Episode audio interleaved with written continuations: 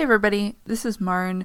What you are about to hear is a episode that is a part of a pilot season of a horror book club podcast that was recorded in the winter of 2019 slash 2020 with the last episode being recorded literally right before quarantine uh, went into effect. That's just some context for the pilot season of Dead Letter Society. After this season airs, it will be back with a slightly different format, but until then, enjoy.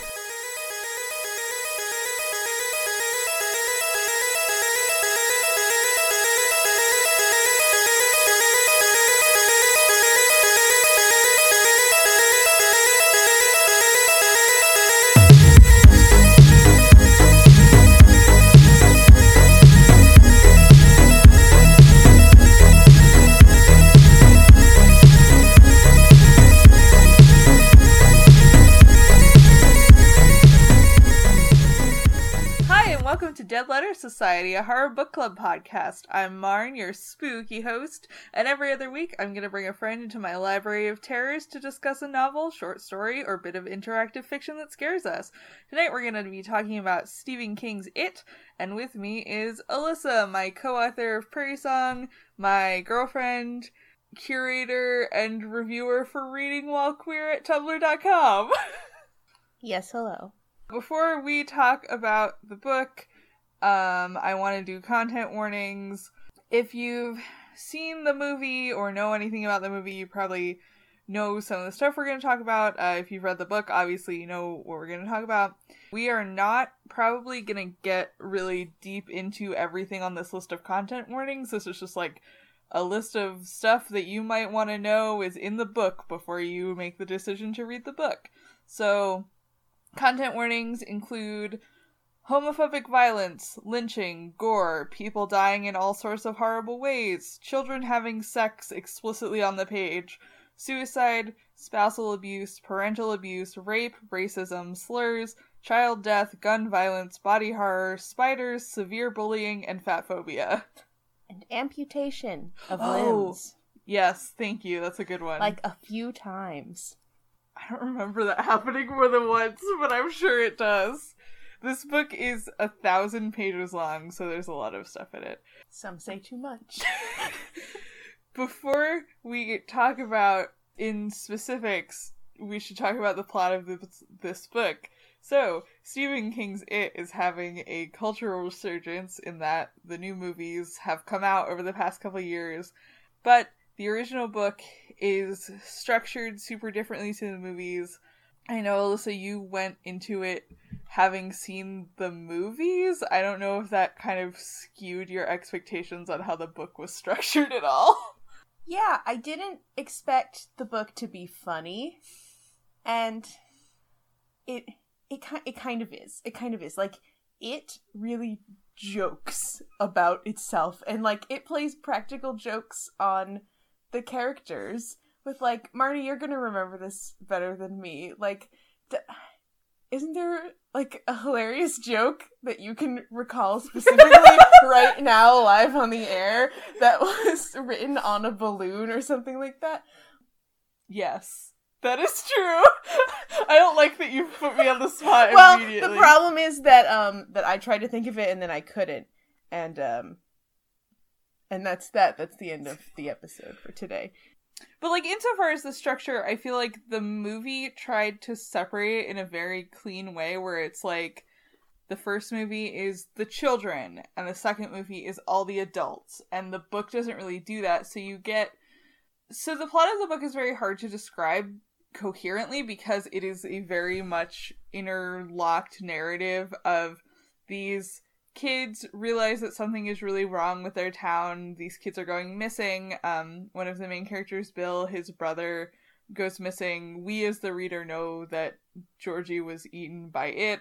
And it's about this core group of kids called the Losers Club. Um, they investigate the child disappearances because Bill wants to know what happened to his brother. Uh, they realize that it's this like ancient evil entity, and they figure out a way to defeat it. But it's also interlocked with another narrative about them as adults 27 years later. Yeah. coming back to the town, having lost all of their memories of what happened to them as children.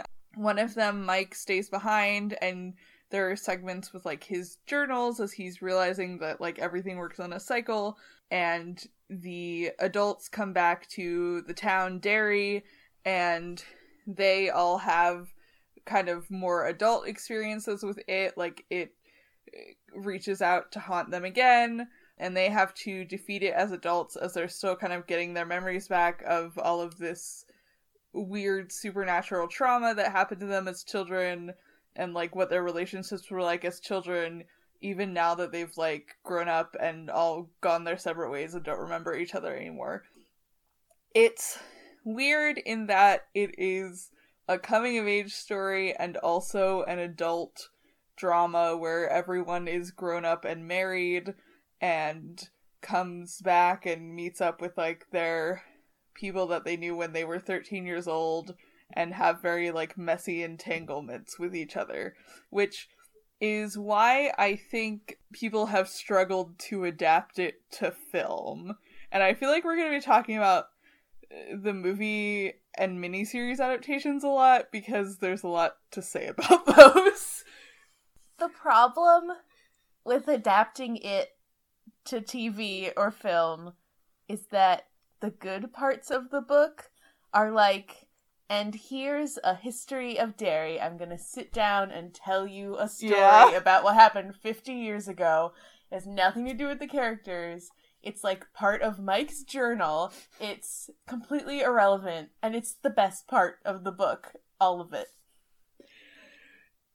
Yes, that's completely true.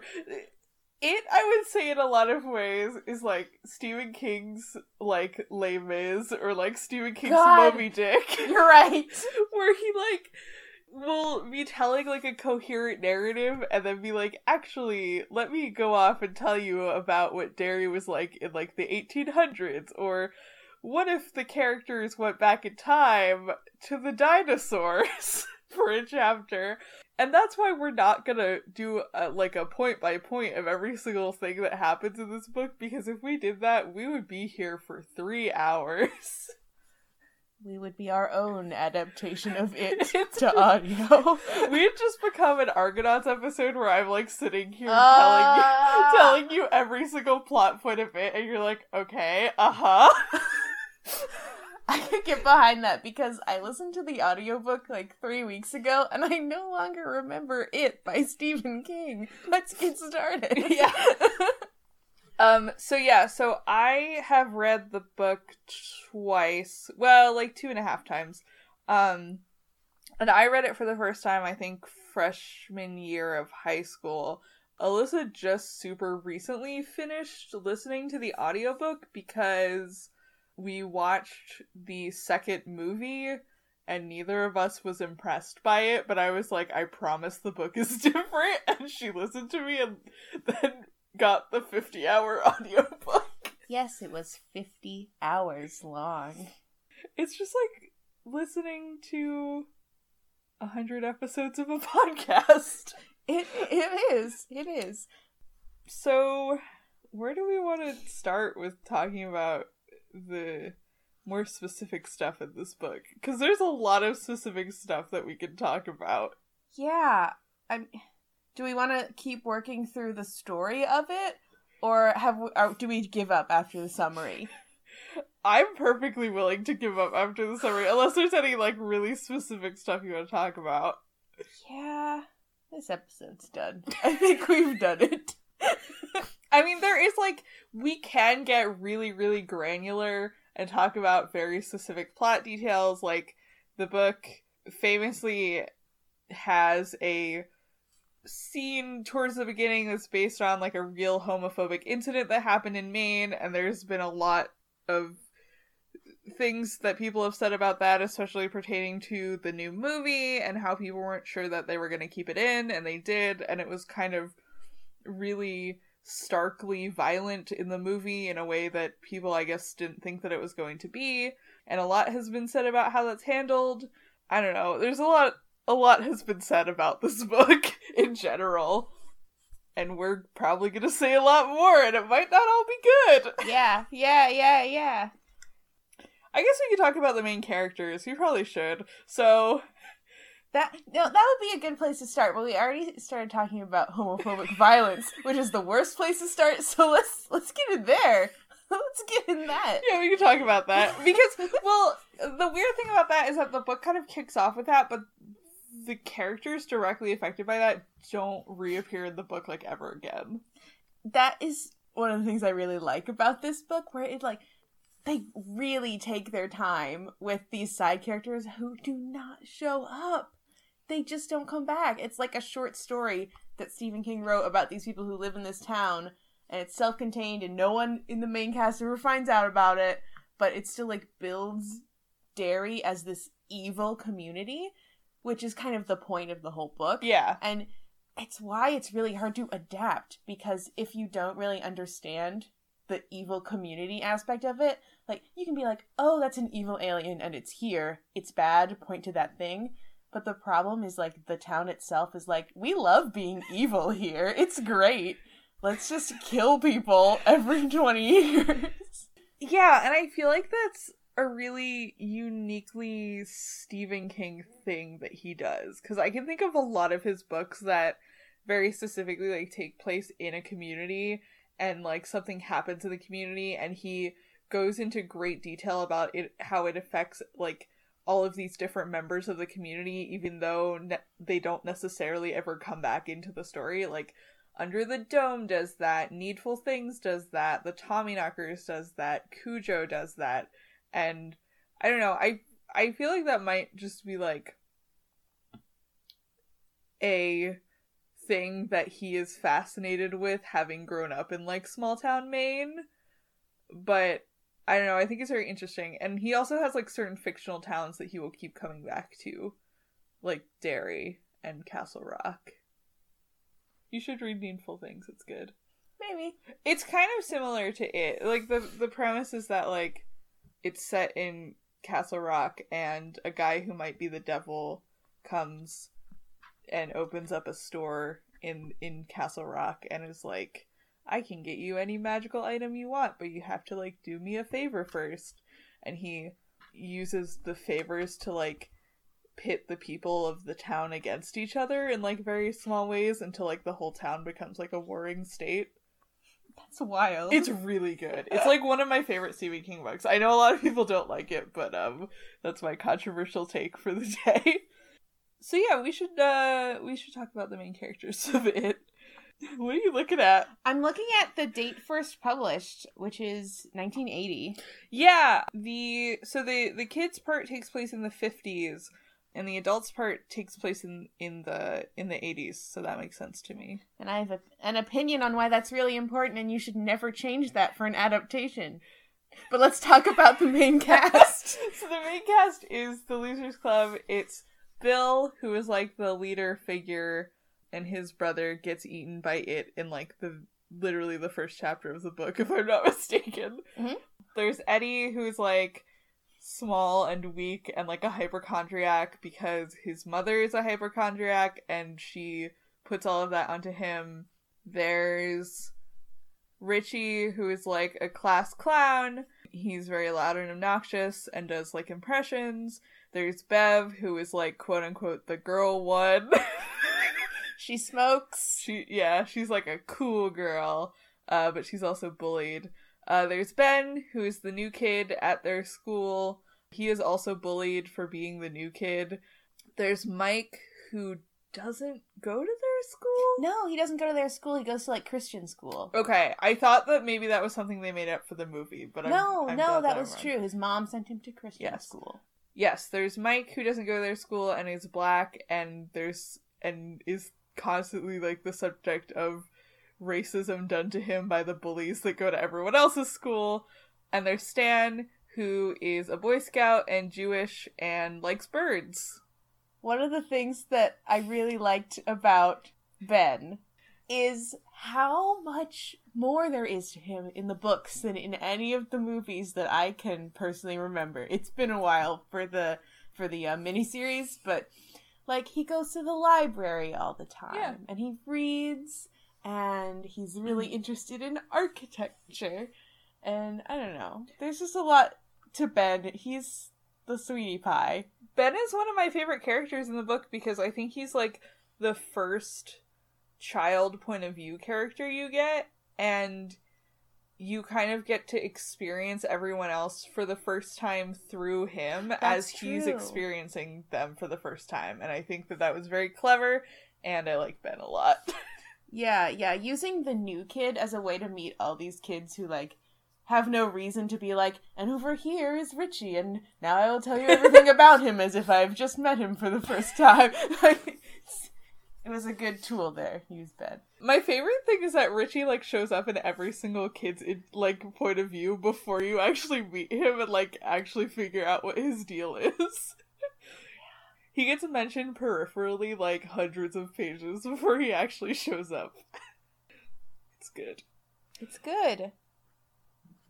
Um, what other characters can we talk about? So there's also Henry Bowers, who's the bully, who's like kind of an important character.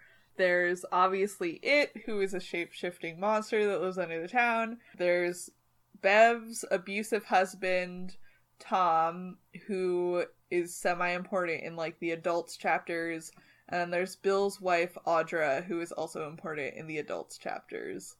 And there's like there's recurring names that are like you kind of remember them while you're reading, but they aren't really characters so much as like part of the setting. Yeah. Like I I don't even remember the names anymore, but it would be like in the in the 1950s, the next door neighbor who finds Bill's little brother Georgie's like bleeding out body in a drain and like rescues him. I mean, doesn't save him obviously. He died and like carries him away. Wait, I thought they just found his arm. Isn't no, they find him without the arm. What?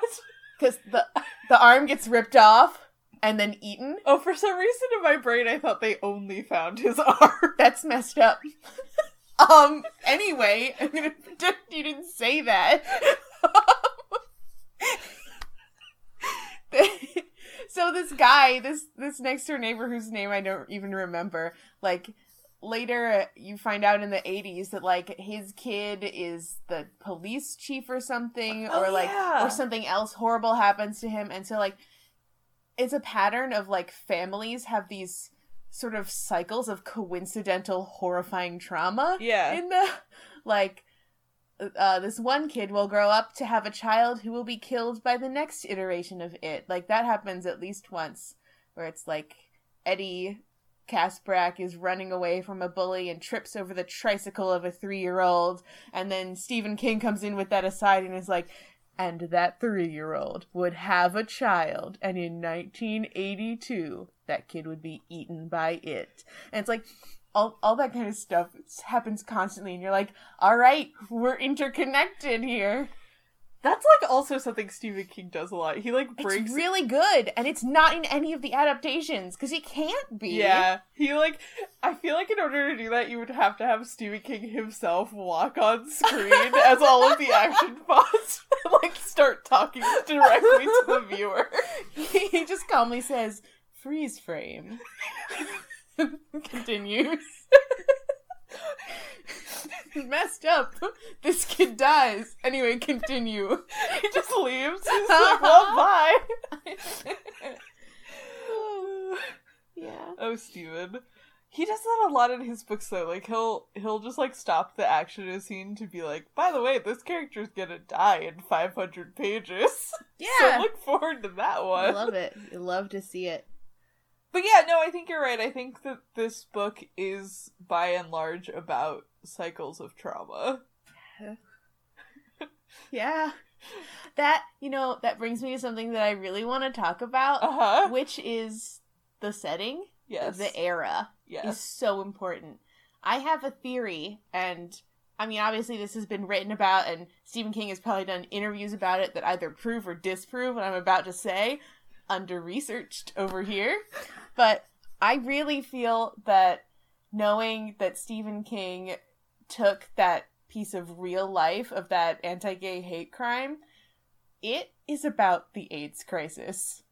Oh, I've heard. This, 19 yeah, you've told me about this theory before. 1980 we're we're getting in there we're getting in there and people were just so fucking mean. Like, I, I'm not gonna be able to do justice to like y'all know what the AIDS crisis was, and just the the sort of complete lack of community there. It was like shut out, totally like sociopathic. Like I do not have empathy for fellow human beings. Go die then. Like that kind of attitude is just like and all of a sudden kind of crashing down on the culture and revealing itself. I feel like that had to be an inspiration.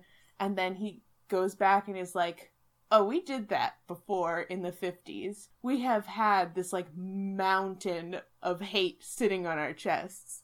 And it's always there under the surface, and then it rises up and explodes in certain eras, and then it goes dormant again.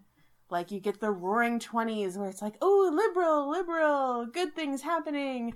You know, we are so accepting of everybody. And then there's a pushback and a conservative fallback. And it's like, oh, actually, we do lynchings again. And it goes in cycles. And he was describing that, I feel like, with a clown.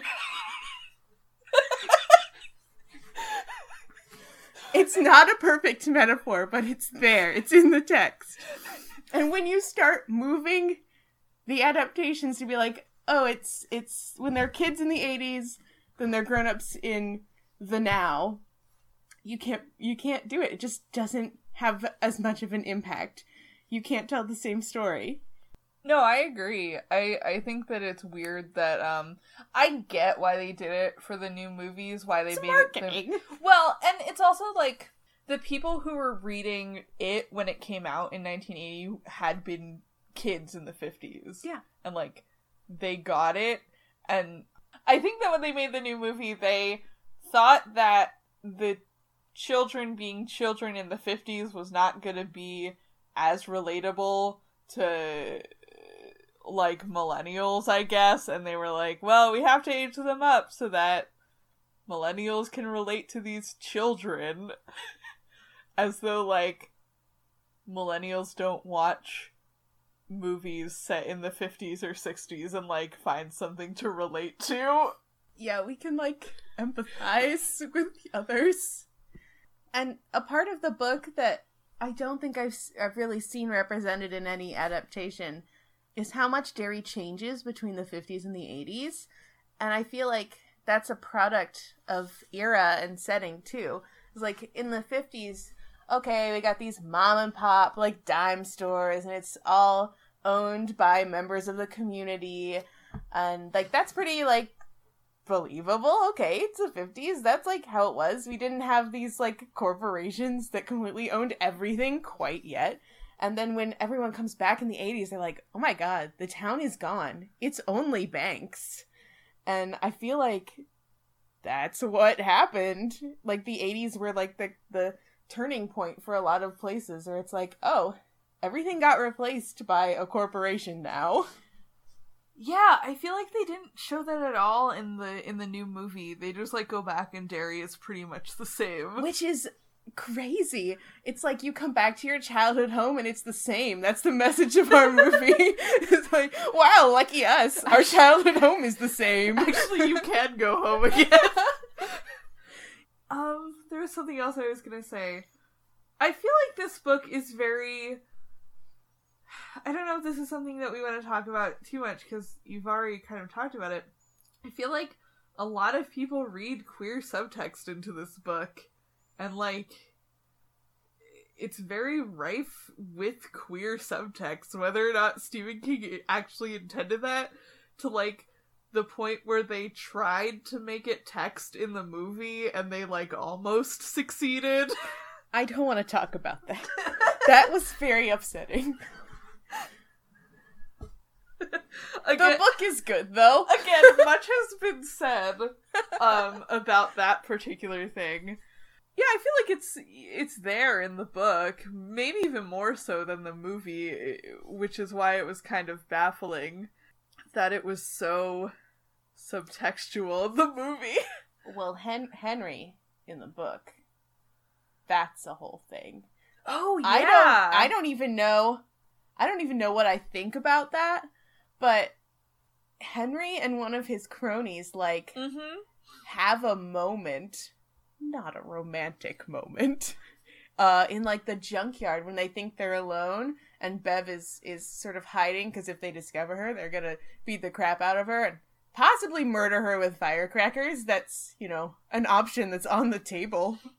But Henry Bowers and this kid who later dies, Patrick. Patrick.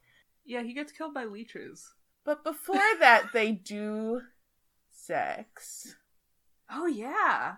That's what I'm talking about. I see. I forgot about that. I remembered like I remember that you get the one part from Patrick's point of view, and he like more or less clearly has a thing for Henry, and then he gets eaten by leeches. Patrick is just like a a picture of a serial killer. He's he's not super interesting to me because he's Yeah. he's just like literally a real life serial Yeah. killer transplanted into the page. Um, I just that part is just memorable for memorable for me because like I really like the parts where it shows up as something like really freaky and abstract instead of like a clown or like a werewolf. yeah. And I was like, oh, a swarm of flying leeches. That's horrifying.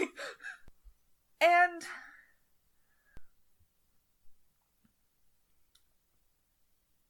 Uh-oh. I'm, no, I'm, just, I'm trying to figure out a segue. The other thing I want to say is that, like, spring burning off of, I guess, the, the queer subtext thing, a lot of, like, the minority characters get a bad rap in the movies. Not maybe maybe not like a bad rap, but they get I don't know.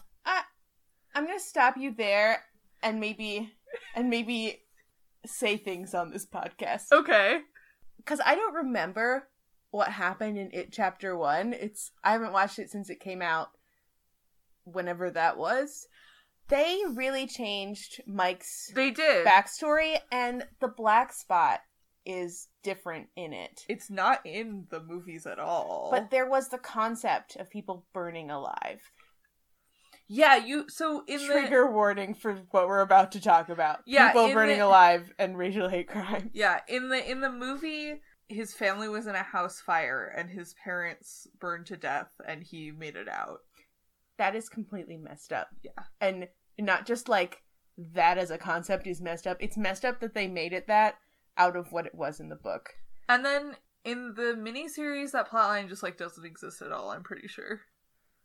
And see, that is like one of the most important parts of the book, in my opinion. Yeah, and it it also sucks because like the book goes to all the trouble of like making Mike a very interesting character and giving him this like really rich backstory and all of the film adaptations are just like nope. Yeah. So so Mike's story, as as the person who latest read the book, I'll I'll take this upon myself. okay. His his story is that his family owns a farm kind of in the outskirts outskirts of Derry and it's him, his dad and his mom. His dad was in the army years ago in the 30s and uh, he was part of an all black platoon or army term for a group of soldiers um and they didn't see a see unit? a unit anyway they didn't see action um but they were all stationed up in derry and it was while he was stationed there that he experienced a lot of derry's weirdness and just a special evilness. And obviously it it manifests as racism because this is the 30s and you gradually get this very slow build toward the story of the black spot. Like you hear the black spot spoken chapters and chapters before you get the story. And this is while Mike's dad was a soldier that a club. All right, I gotta back up again because Stephen King's like this. Um, so, uh, the black soldiers in Derry, like segregation times, couldn't go to the white clubs. Uh, the town didn't want them there. The army was like, "Well, you can't come to like the white commissary." So uh, basically the black soldiers built their own club from the ground up, like dirt floor, everything, and it became like the best spot in town. Everyone wanted to go there until at some point it became so popular that it was too competitive with the white places and it was attacked by see it's not the kkk it's something else but it's basically the kkk Yeah. it's like the north england new england equivalent and it's burned down and a lot of people are burned alive and we don't get that story until much later because Mhm. mike isn't told it by his father until his father is on his deathbed and it is just so important to Mike's character, to Mike's family, to understanding the town of Derry and how it operates. Like, it is not a clown. It is racism. It is like just sort of the impulse to do bad things. Yeah. And a clown is there, standing in the corner, not doing the violence, but everyone around it does the violence. It's like I know you haven't read the Mr. Miracle like comic series that Tom King does, but there's a theme throughout the book where there consistently are black panels with white text that just say Darkseid is like Darkseid like the dc character Uh-huh. um and it's always when like a character is at a really low moment or is questioning something and tom king has said like Darkseid is is the expression of knowing that you're about to make a really bad decision but that there's no other choice and you have to do it. And it's like it's kind of like that. It's like a metaphor but also a big scary monster. Yeah, yeah, I can see that. So anyway, Mike gets shortchanged a lot. Yeah, he does. And it's like they in in it part 2 like the the newest one, they really tried to make him an important character, but they did that by just like completely changing every single aspect of his character. I mean, even just taking it back to chapter one, like it's unacceptable to like make the fact of black people burned alive in the book into, but it wasn't a racist Yeah, thing. yeah. They accidentally died in a house fire. It like completely subverts the point of the book. Yeah, in the in the movies, the his parents dying has like nothing to do with it. It's just like something that it makes him feel bad about, which is a very weird stance to take. And it was weird because like I remembered really liking Mike in the book. Like he becomes a librarian and he's like the only one who stays behind and like kind of chronicles all of the stuff that's wrong with Derry. And he's the only one who like remembers what happened to them as children, which is a very important part of his character. Like he's the only one as the adults who like remembers all of this trauma that happened to them and he is kind of like helping the rest of them remember. And his father kind of played that role as well. Yeah. Like back in the in the 50s like he obviously like wasn't a main player, but you can see how like Mike kind of has this inherited sort of thing like my dad quietly remembered horrible things and didn't even want to tell me, but he was like so drugged up on his deathbed that he like told me this awful story about a lynching that he's was like a part of. Like he almost died. And then Mike kind of ends up filling those shoe- shoes too and it's again this like intergenerational cycles Yeah. not even just trauma but like cycles like you become your parents and you you know Yeah. continue in their footsteps Yeah, and there's something else I want to say about that, but I want to continue about Mike Yes. for a second. I just want, I just want to like put a pin in that because I was thinking about it early about something earlier that has to do with that, and it made me mad that the the new movie just is like. Oh, Mike is like edgy and he like tricks all of his friends into coming back and like helping him defeat it when that's like so clearly missing the point of his sections of the book. Yeah yeah and what was with that thing in it chapter 2 where mike was like i read this chapter of a book about native american rituals let's just try it and like he didn't know if it would work There is- or like what what that because that wasn't in the book at all and Well, there- kind of dumb. Isn't there some weird Native American stuff in the book? So in the book, it's less stupid because they're all kids, and one of the points in the book is that fear is defeated by belief, no matter if your belief is like factually right or not. And so if they like get this book out of the library, they're like, "Oh wow, oh boy, like if this was an action adventure comic, the first book we picked off the shelf would contain the answer." And we just open it up and we read this book, and no matter how simple it is, like this is the thing to do, and that very much is like even talked about in the book like Bill will be like, and I just knew it was right. Like as if an outside force Yeah. is kind of moving me towards something. So like very childlike ways of thinking about the world work when they're children and they come up with these things. So they find a book in the library about some Native American practice. I don't think it's even specified in the book. Like uh sitting inside an enclosed space and burning wood and inhaling smoke so that you either pass out or you are so deprived of oxygen that you have a vision. And they're trying to have a vision in order to get an answer about what to do about it. And that's the Native American component in Oh the yeah, book. yeah, yeah. And then they like they do that, and then they go back in time, and they see uh, in the dinosaur times when it was an alien and crash landed to Earth, and they almost die. And they do almost die. almost die. which all of the film adaptations leave out. Which like. On one hand, I get it. It's a bonkers concept that like Stephen King was like, I'm gonna write a couple chapters where these kids like go back to the time of the dinosaurs and experience an alien crash landing to Earth. On the other hand, kind of important. Yeah, like you can tell a meaningful story without it, which is why they cut that and the turtle. Like you can. I love the turtle. I- Can we talk about the turtle, I- please? I also I also love the I also love the turtle. Can I put a pin in the turtle? yes, we can put a pin in the turtle. because I just wanted to expound for a minute. oh minute god, okay. on on the point of like very childlike things being powerful.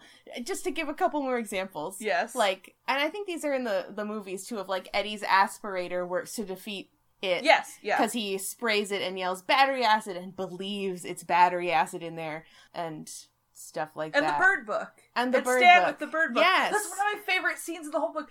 I'm so mad. Okay, I have I have to talk about this now.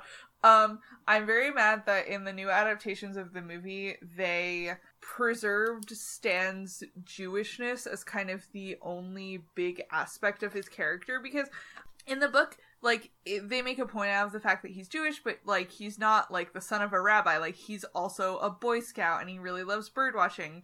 But in the movies, they did a really weird thing where they kind of make it a huge aspect of his character that he's Jewish and it like becomes the only aspect of his character and like his whole character arc revolves around like him being the son of a rabbi and like having his bar mitzvah and it's like I understand why they did that and at the time when the first movie came out I was kind of into it because I was like oh boy visibly Jewish character but I think at the same time doing that removed a lot of aspects of the character that make him so special in the book. Like he is the only skeptic kind of out of the children, but he has this experience with it that is like one of my favorite scenes of the book where he goes into he goes into the house like by himself, right? What how does wait, what are you? Wait, what are you talking about? he goes into the house on Neibolt Street.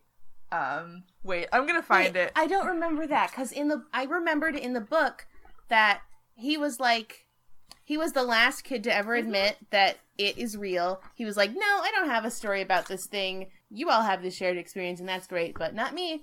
And for me, I I I thought that his his experience was he's at the park because someone tells him that um a rare bird has been seen at the bird fountain Oh, maybe it at the does- park.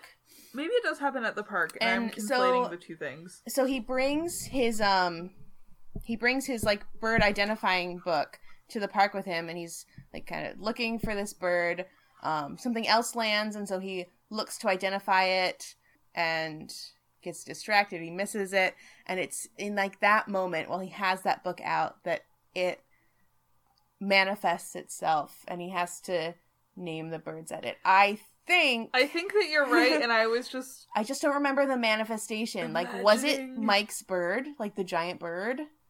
I think that you're right, and I was just imagining that it took place inside the house because they go to that house so goddamn much in this book. Eddie has a solo thing at the house, and then Mike and Bill, no, sorry, Richie and Bill go to the house go to the together to defeat it with a pistol and a slingshot, and that's when the werewolf appears to them. and then they all go together. I think. Wait, I know. I know for a fact that I have that part marked in this book. We are. yeah. I have my like annotated copy of it from high school. Well, while while you're looking, I wanted to add a, about um how they ruined Stan for the movie. Yeah. I mean, not really ruined, but in the in the book, he's so much less of just an archetype of like here's some symbols of Judaism, I guess. A bar mitzvah, here you go. Or as, as in the book, it's like his family actually isn't that connected to their Jewishness, and like his friends are like asking him questions about, it, and he's like. I don't really know what kosher means, but it's just a thing that people say in my Yeah. house. and, like, I thought that that was like a really honest take. Like, not everybody is the rabbi's kid. Not everybody is super connected. And with his family having moved up to Maine in a small town, and they're the only or one of the only Jewish families, like, I don't know, it's well developed and it's well thought out.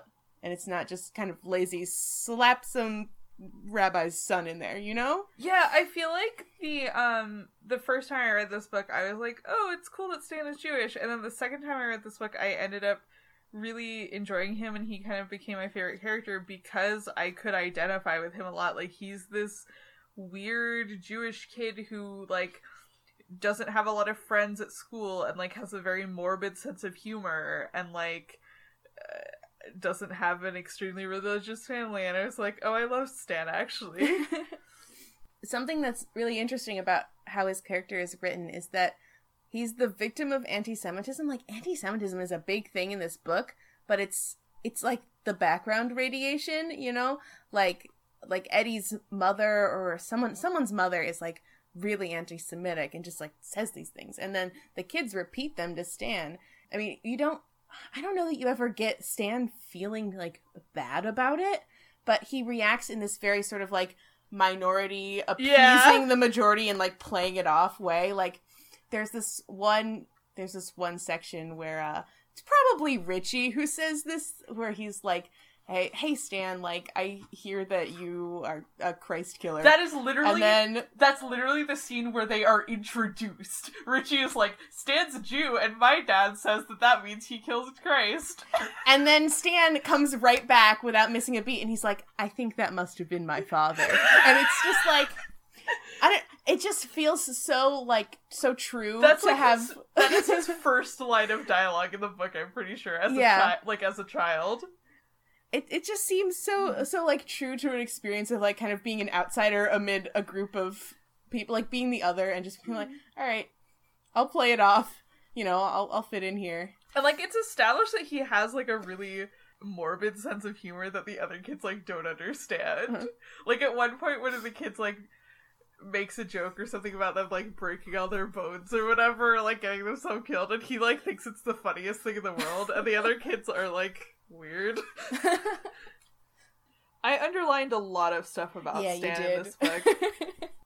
oh, oh, sorry, I just found something really interesting. So, like, I've had this talk with other Jewish people before about how, like, weirdly, Stephen King, like, inherently gets Jewish horror so right in this book.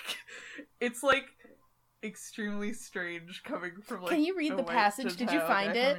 Uh, I haven't found that one, but I'm looking at one of the scenes where they're in the tunnels and they they smell it in the tunnels basically. And like it smells like each of their monsters basically. Like to Eddie it smells like the leper, to Bev it smells like her father. Uh but Stan it doesn't smell like how he sees it. Um it says to Stan Uris, it woke a dreadful memory from his earliest childhood, an oddly Jewish memory in a boy who had the only who had only the haziest understanding of his own Jewishness. It smelled like clay mixed with oil and made him think of an eyeless, mouthless demon called the Golem, a clay man that renegade Jews were supposed to erase in the Middle Ages to save them from the Goyim, who robbed them and raped their women and sent them packing.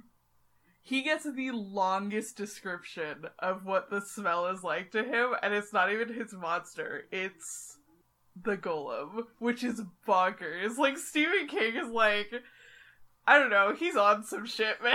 the other thing I like about Stan is like to go in accordance with the Jewish horror thing. He's never really like scared. He doesn't get scared in the book. Like it, even when they're in the tunnels, he's like, "Yeah, I can stand to be scared. I don't like being dirty, and I don't like no- not knowing where we are." And Yeah. like, yeah. like I get it, man. Like Stan is the Stan is kind of the character who understands that like even if they are fighting a monster, there is like bigotry and anti-Semitism and stuff out there, and there's like concrete stuff to be scared of that isn't like an alien monster. I have a really long quote to read. Is it the It's the offense quote. Yeah, that's like my favorite my favorite quote in the whole book. I'm looking for it in the in here. I mean, I I have it. I have a really long version of it, and I'll just I'm just gonna go in. But it's kind of the perhaps the cap on the discussion of Stan Yeah. for now. Like we're putting a pin in Stan with this. They were looking at him expectantly, their eyes both troubled and faintly hopeful. But Stan found he could not explain how he felt. The words had run out. There was a brick of feeling inside him, almost choking him, and he could not get it out of his throat. Neat as he was, sure as he was, he was still only an eleven year old boy who had that year finished the fourth grade. He wanted to tell them that there were worse things than being frightened. You could be frightened by things like almost having a car hit you while you were riding your bike, or before the Salk vaccine, getting polio. You could be frightened of that crazy man Khrushchev, or of drowning if you went out over your head. You could be frightened of all those things and still function. But those things in the standpipe. He wanted to tell them that those dead boys who had lurched and shambled their way down the spiral staircase had done something worse than frighten him. They had offended him. Offended, yes. It was the only word he could think of, and if he used it, they would laugh. They liked him, he knew that, and they had accepted him as one of them, but they would still laugh. All the same, there were things that were not supposed to be. They offended any sane person's sense of order. They offended the central idea that God had given the earth a final tilt on its axis so that twilight would only last about 12 minutes at the equator and linger for an hour or more or up with up where the Eskimos built their ice cube houses. That he had done that, and he then had said in effect, "Okay, if you can figure out the tilt, you can figure out any damn thing you choose." Because even light has weight, and when the note of a train whistle suddenly drops, it's the Doppler effect. And when an airplane breaks the sound barrier, that bang isn't the applause of the angels or the flatulence of demons, but only air collapsing back into place. I gave you the tilt, and then I sat back about halfway up the auditorium to watch the show. I got nothing else to say, except that two and two makes four, the lights in the sky are stars. If there's blood, grown ups can see it as well as kids, and dead boys stay dead. You can live with fear, I think. Stan would have said if he could. Maybe not forever, but for a long, long time. It's a fence you maybe can't live with because it opens up a crack inside your thinking, and if you look down into it, you see there are live things down there, and they have little yellow eyes that don't blink, and there's a stink down in that dark. And after a while, you think maybe there's a whole other universe down there, a universe where a square moon rises in the sky, and the stars laugh in cold voices, and some of the triangles have four sides, and some have five, and some of them have five raised to the fifth power of sides. In this universe, there might grow roses which sing. Everything leads to everything, he would have told them if he could. Go to your church and listen to your stories about Jesus walking on the water, but if I saw a guy doing that, I'd scream and scream and scream, because it wouldn't look like a miracle to me. It would look like an offense, because he could say none of these things. He just reiterated. Being scared isn't the problem. I just don't want to be involved in something that will land me in the nuthatch. And that's Stan.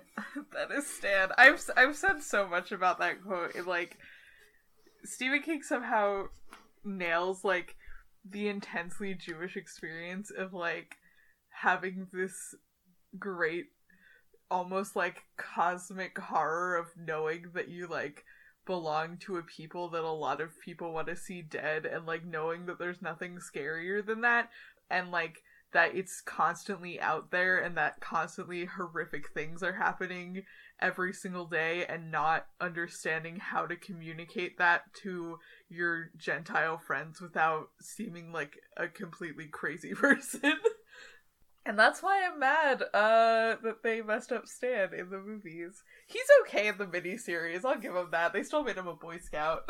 Yeah. They gave him that much. they gave him his dignity.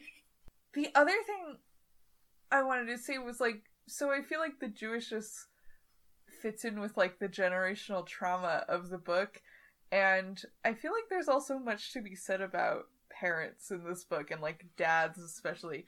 And I feel like there's something to be said about the fact that it's established that because the Losers Club tussled with it, they can never have kids, and that's a thing that is established in the book. Like they all become very famous and wealthy, but they can never have kids. And there's a lot of dad stuff going on. There's a lot of dad stuff. Like I kind of want to go back to like how they sort of magically all became like top of their field and extremely rich. Yeah. Like that I mean that's the turtle.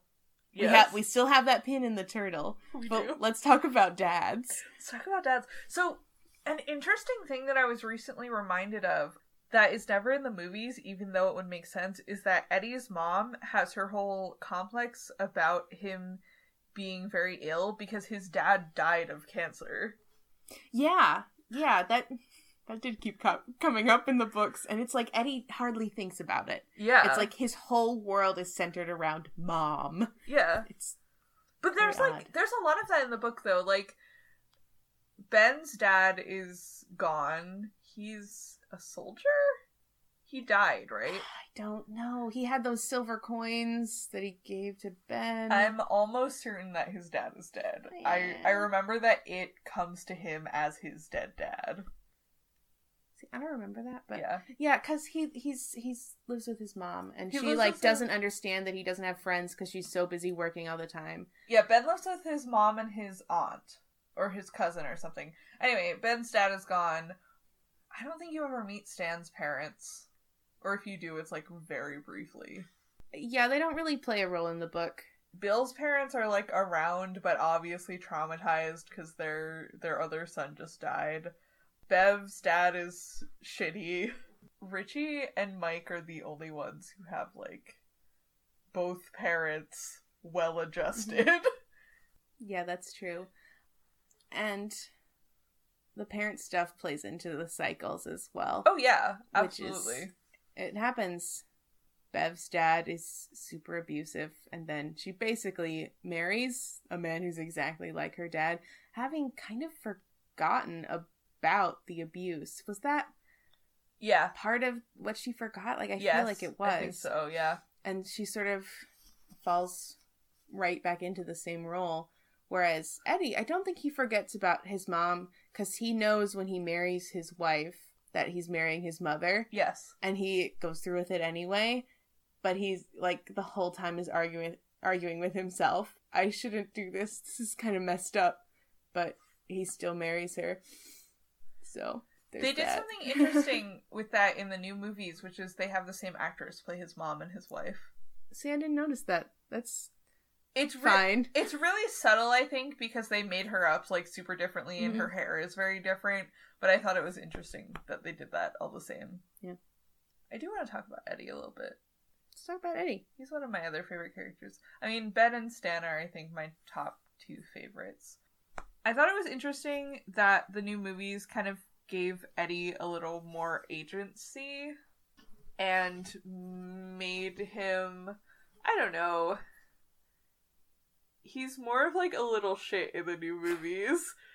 Whereas in the books he's kind of like very passive and I thought that that was an interesting change that they made. Interesting take. I didn't really perceive that. I also watched the movies first and so I've been tainted. I feel like in the book he's slightly more passive, but you can argue about that with me because clearly you've read the book more recently than I did. Well, not recently enough. Because they made a whole scene in the movie, in the chapter one, where, like, they all go to the drugstore together and, like, get medical supplies. Yes. And, like, Eddie is very, like, self sufficiently being cared for. But he does have a moment in the book where he confronts his mother in a really satisfying way that we do not get in the movies, I don't think. I don't remember it. He confronts her in the movie, but it's like a very short scene and it's not that satisfying. The problem is because the book is so powerful in the language Yeah. and in the internal world and not necessarily like actions and words that are spoken that the scene where Eddie confronts his mother as a child is so much better in the book. Yeah, I know people shit on Stephen King's writing a lot, but like he really nails it sometimes in this book. He like he does some weird stuff that I would truly never do myself, but like within certain 20 page sections of the book, like I don't know, like taken alone the writing is like gorgeous. It's so effective.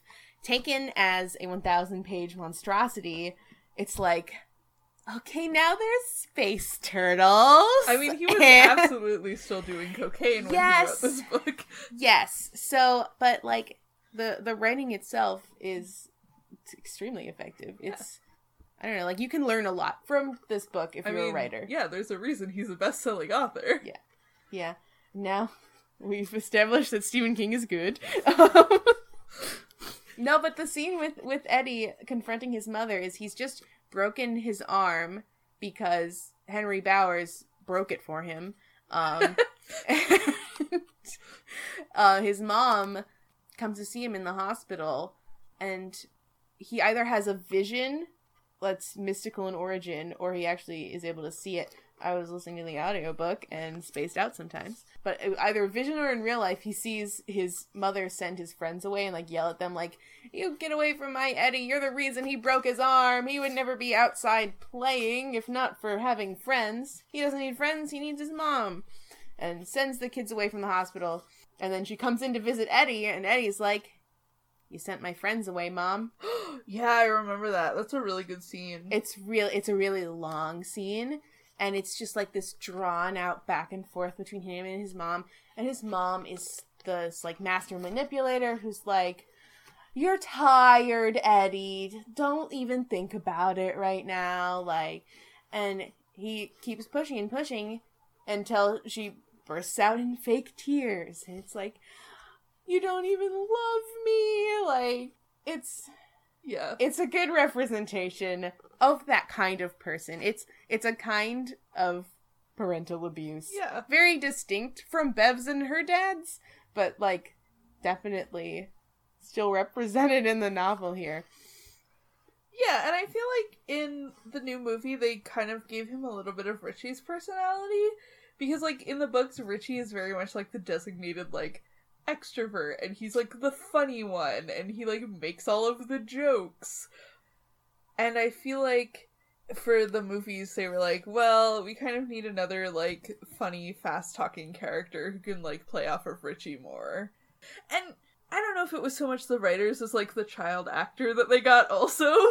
I don't know. I think I think that the the Eddie's child actor did a really great oh, job. Oh yeah, absolutely. Like Of all of them, like he's the one who I pictured while I Yeah, was reading yeah, the yeah, book. Or is like, okay, that was a, really great performance, and I'm keeping him as Eddie. The rest of them, I think I probably kept Bev because it was just like, you're a redhead. Um, but I definitely didn't keep Finn Wolfhard. I will go down on the ship that the '90s miniseries casting baby Seth Green as Kid Richie was the best decision they made for that miniseries. Is that really who that was? Uh-huh. Wow. It was like Seth Green's first role in anything. I'm pretty sure, besides like Mhm. toy commercials. Yeah, Yeah. I See, Finn Wolfhard kind of played it like um that character in Stand By Me who looks like Finn Wolfhard. And that that kid was like not really Richie Tozier. That could like well, very violent. It's been a while since I see I've seen that movie, but like, I, I, Richie in, in in chapter one was very much like I'm gonna punch your lights out. I'm insane. I'm about to start fighting people. Instead of like Richie in the books, which is just like racist. And so there's and I understand why they didn't want to make like their funny character super racist. Yeah. Because uh, that's like it's not fair for viewers. Yes. It's really not. Correct. I feel like yeah, they didn't make him obnoxious enough in the movie because I feel like they were afraid to go there and like make a really obnoxious character who people actively dislike. I don't know. It's it's a tough sell to have that be present. I don't know. It's a it's a valid character choice, but it's definitely hard to make that choice and also have like your your your darling little child actors do it and everyone's supposed to love them all. Yeah. like i don't know. In, in in a book you can have a little more wiggle room to be like complicated um but in a movie it's like we gotta sell these tickets boss. So yeah i feel like the movies were too afraid to have richie be like an asshole. Like there's that scene where they're in the movie theater and he sees Henry Bowers uh, like below them because they're like on the balcony and he's like, I'm gonna pour this whole coke onto Henry Bowers' head. And all of the other losers are like, Richie, seriously, do not fucking do that. And he does it and they're like, Why would you do that, man? and they didn't keep that in the new movie, which I feel like was a mistake because it's like one of the funniest scenes in the book. And it's in the miniseries. But yeah, Richie is just like that one horrible friend that we've all had who who was like Haha, I can't believe you guys dared me to do this. and then, like, does something just, like, irrevocably stupid and has to go to the hospital. Yeah. and the new movie, they just, like, made him too cool. Yeah, it's true. He was more of like a smooth talker than like a completely out of control child. the one thing they got right is the the scene with the parade where he like steals a tuba from the marching band and you see him like in the background with the tuba. I have no memory of that. It's like a split second scene because like the other kids are talking and then you see him like he has taken a tuba from one of the marching band people and they're like following him around trying to get it back and he's as he's like walking around badly playing the tuba in the parade. it's just like a background gag. I'm gonna say right now that from what we've covered in it, it might as well not be a supernatural novel. we've talked about someone rips Georgie's arm off in a drain and these kids are friends. it is a coming of age story. it is. It's just to stand by me, but there's a clown. Yeah. It, it's just stand by me, but there's an evil clown. Which, by the way, it isn't a clown that much in the book. Counter. That's right, this is an argument podcast now. Uh oh. Um in all of the historical interludes, it always shows up. Oh, that's fair. Yeah, because it's yeah. Because so my favorite part of the book is the interludes because it's basically like someone is like telling you an an oral history, like a story like that, yeah. and that just it draws you in so much. Where it's like it's Mike's journal, and he's like, I went and I interviewed this old man in town, and he told me to talk to this other old man in town because he doesn't want to talk about the shitty things he's done and I learned about Bonnie and Clyde XB that our town murdered in cold blood instead of calling the cops because they were like really excited to murder people. and then the the next interlude it'll be the one about the black spot. Um, and there was another one, and I mean there's five in all. I don't remember what they are all about. Uh, but they're all these very interesting stories of like Mike hunting down these stories as a librarian and putting it together and um like as he's interviewing the these people he talks to i th- i think he might ask was like there any stranger there that you didn't recognize from in town and the old man will always be like yeah i think the it was the summer so maybe the carnival was in town and there was this clown there with like a like a big old gun, just shooting everything with us. and Mike's like keeping a straight face, like, cool, thank you for your time. so, yes, it is a clown in the in like the interludes, like when they're talking about like the 1890s and then 10 years Yeah. uh, 20 years later and 20 years later. There oh one of them was um the logging town. Derry used to be like a logging Yeah. outpost. That was like i think the earliest one. And i don't know. It was a boring one. But they're all they're all good But I feel like we as a society have massively overstated the point to which it appears to the children as a clown. That's true. I think the clown was used for those interludes as a symbol, like from from like a writer meta perspective. Mhm. Like, okay, for Mike to be sure about this, it has to be something so out of place and something so consistent that a clown is perfect for that. And so that's what they used. Because I mean, it appears a couple times as a clown. Like it definitely, Appears to Georgie. it appears to Georgie as a clown. It appears. It appears to um Adrian as a clown. Yeah. And so I feel like those are the first two instances of it, and so then it all just kind of snowballs around that. It's the first impression we have of it is the clown. Two Right. times in a row.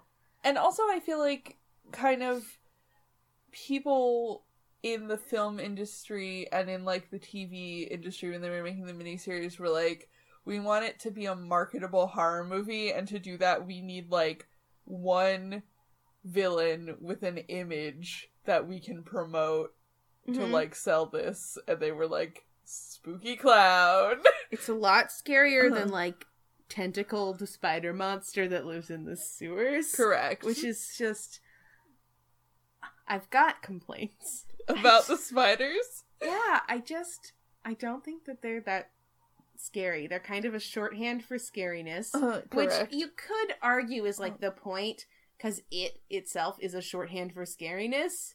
yeah. But I don't know. In horror, I don't typically vibe with spiders. I think that's fair. I feel like maybe one of the reasons Stephen King wanted it to be a spider was so he could imply that it has like eggs and It's, it's text. yeah, It's there. Uh, ben steps on all the eggs. yeah, and that like some aspect of it might have survived Mm-hmm. because there's like in Stephen King books that take place after it, there's like a lot of implications that at least some part of it has survived and is like still around. But it's never confirmed. It's always like very small, vague references or like subtext. hmm And Stephen King's never actually done anything else with the the characters of it, except in eleven twenty two sixty three, Bev and Richie show up as teenagers for like one chapter. That's fun. It is fun. the The protagonist like is in Derry. He like time travels uh and is in Derry to like do something else and he meets Bev and Richie and like talks to them for like two pages and is like, well, those were sur- sure some teenagers I talked to. but it's like after it takes place and they're like already losing their memories of what happened, so they're just like normal teenagers hanging out. Yeah. Do we want to talk about the turtle? I like that we've kind of structured this podcast the same way as it, where like the turtle gets mentioned in the beginning, like before Stan even commits bath time. Sorry, I knew that would get you. Um, Marnie's laughing off Mike. She looks very mad at me. so Stan uh, thinks to himself as an adult, um, the turtle couldn't even uh, help us with this or something like that. Um, and and then it's like never mentioned again. Like uh, the turtle, like excuse me.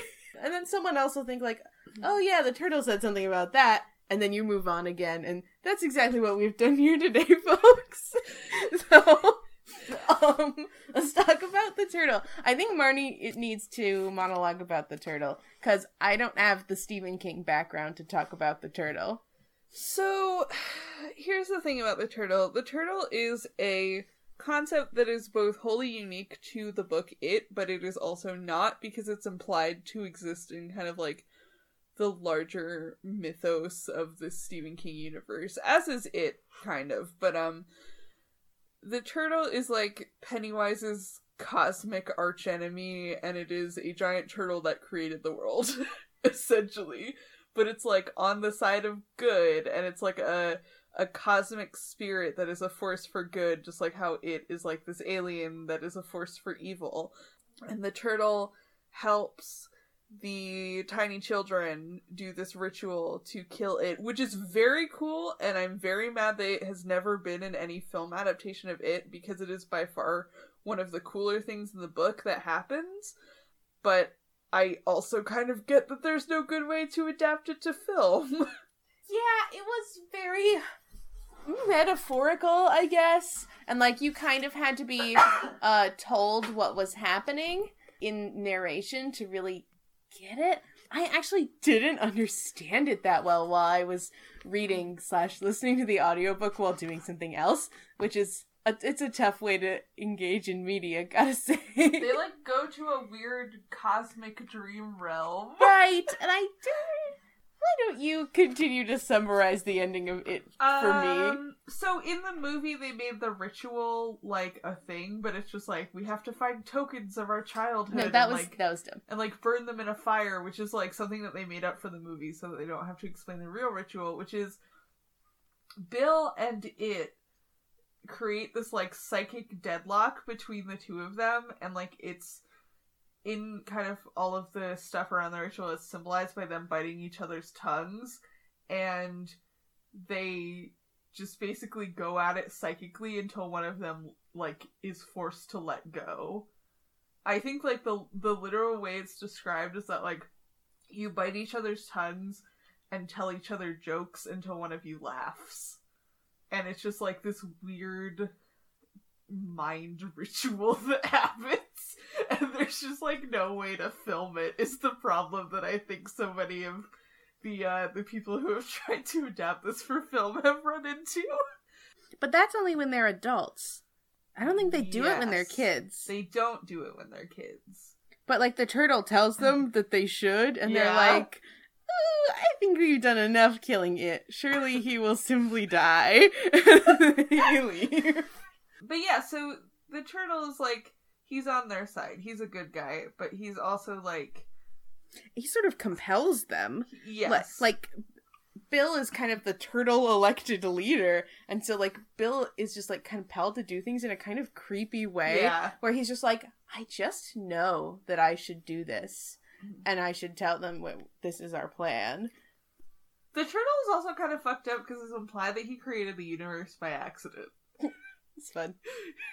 I don't think it's actually implied. I think he just says that. He's like, yeah, I created the Earth, it was an accident, sorry.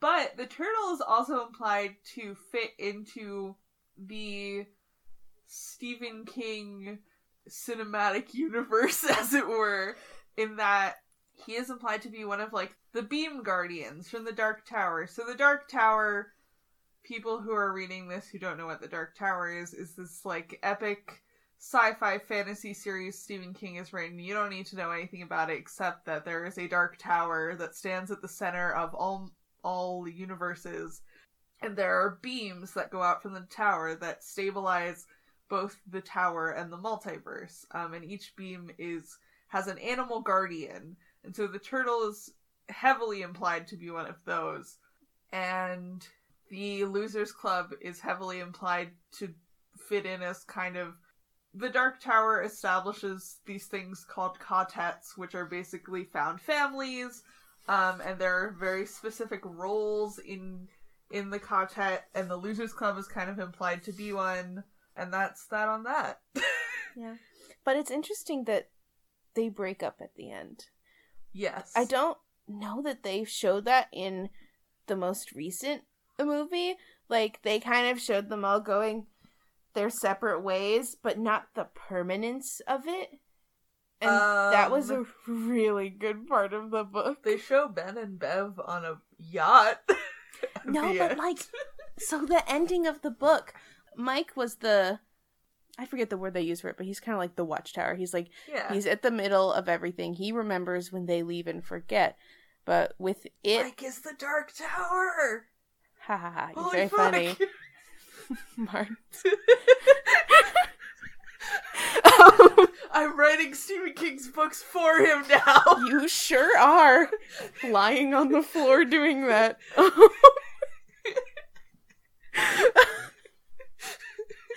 um so Mike Mike was the one who called them all back cuz if you stay in Derry you remember and if you leave you forget. But at the end after they defeat it, even while they're all still in Derry, they start forgetting Yeah. things. And even like the writing in Mike's address book fades extremely quickly, so he cannot save their names and addresses in order to ever contact them again. And so he's becoming aware of this. And like meanwhile, like half of them have left town. Bill is staying behind with his wife, Audra. That's something to get into or not.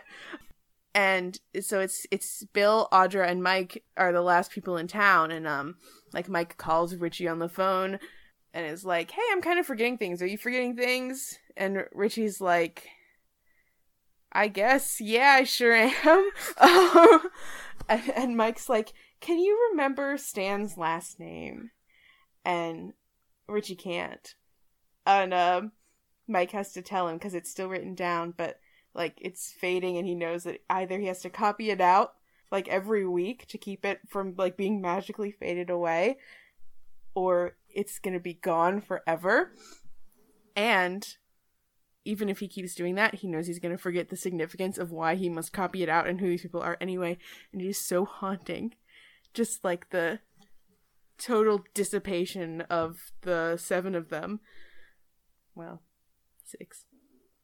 Because Stan's dead Yeah. at that point. I feel like the new movies don't do that at all, and the the miniseries definitely implies that that's what's gonna happen, but they don't take it that step farther. Like the miniseries ends with all of them leaving town, and it super implies that they're gonna lose their memory, but the new movie ends like happy ending. Ben and Yeah. Beverly are on a yacht being heterosexual. God, they sure are. That's all I remember. Yeah. And what we're not Oh, going to talk about, what? we're not going to talk about Richie. Oh, are we not going to talk about Richie? I've I thought we. I thought I thought we were going to talk about Stan's uh, bath time letter that does not appear in the book. what? In the movie, he writes them a letter that explains his suicide as oh like my god. he was like, I knew that if I came back to Derry, it was gonna get me first, and I was too weak to fight it, so I'm taking myself off the board. And this is a strategic decision that I'm making. Where it's like, it weirdly tries to make his suicide into like, actually, Stan was playing four dimensional chess the God. whole time. when no. And it just feels very like we have to tie this up in a happy ending and also actually Stan dying was a good thing the end Yeah. Stan and Mike both kind of get taken out of the book as major players. Like, Mike is obviously very present in the intermissions, which are totally absent from any movies. But yeah But Stan is just because he dies as an adult, yeah it's like his child perspective kind of dies with him. Like, I don't really remember more than one or maybe two Stan perspective child things. Mhm. and you have to wait a long time before you get Stan's point of view It's it's kind of like dying as adult kills him as a kid too. He like exists in the memory of his friends. I yeah, I was I was thinking that because I know we were talking about this yesterday. I think I think that it's kind of an interesting way to do it, where like the fact that he dies extremely early in the book, like it's one of the first couple things that happens in the book. It forces you to reckon with the fact that here is a character that you don't necessarily care about right away, mm-hmm. who has died, and then you experience him through all of his friends' very fond memories of him, and you retroactively start caring about the fact that you experienced him dying very early on in the book. Yeah. And it makes and I feel like it makes his absence very, very pronounced towards the end. No, it's true. It, it it adds a lot to the sort of tension of the final showdown because you've been led to believe that like seven was the perfect number to do this. And not only are you no longer seven kids, but you no longer have childlike belief in your aspirator to become battery acid. So you're definitely going to fail. And I mean, plus at that point in the book, like Mike mm-hmm. gets written out of the ending Yeah. because he's kind of taken off the table by an enemy player. Marnie wants to say something. And also with the Stan thing, you're following you like you're in the same brain space as the other adults because they don't know that Stan exists.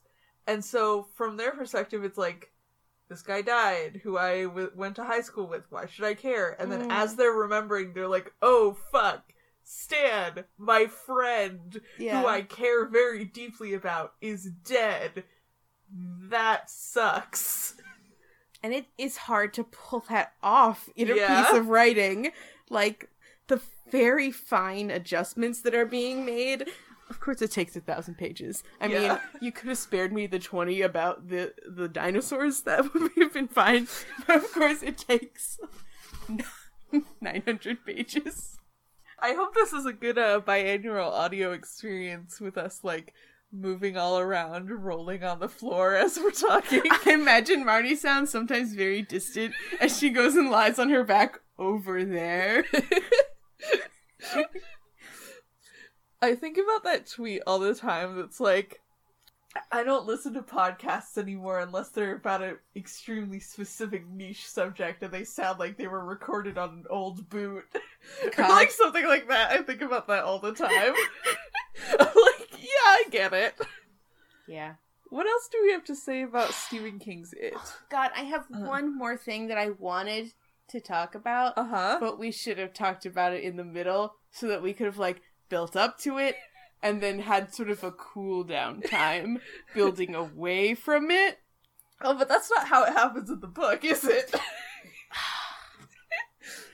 All right. I mean, we could also talk about how Richie is is gay in the movie. Let's all right. Let's start with the upsetting thing and then wait, they're both upsetting. Okay, let's let's start with child sex. So yeah, so there's a very famous scene that happens in this book that people generally dismiss as Stephen King being on a lot of cocaine when he wrote this book, which I'm sure is true, where all of the children have sex in the sewer. Yes. And I don't think it was a completely random scene. I think it's really uncomfortable to talk about. That's for sure. Like Yeah. it makes you Oh, feel absolutely. uncomfortable while you're reading it. But I know why it was there. So it's from Bev's perspective, and it's not out of control, and it's not an orgy. They don't Yeah, have yeah, sex yeah. with each other. They take turns having, Having sex, sex one on one with Bev.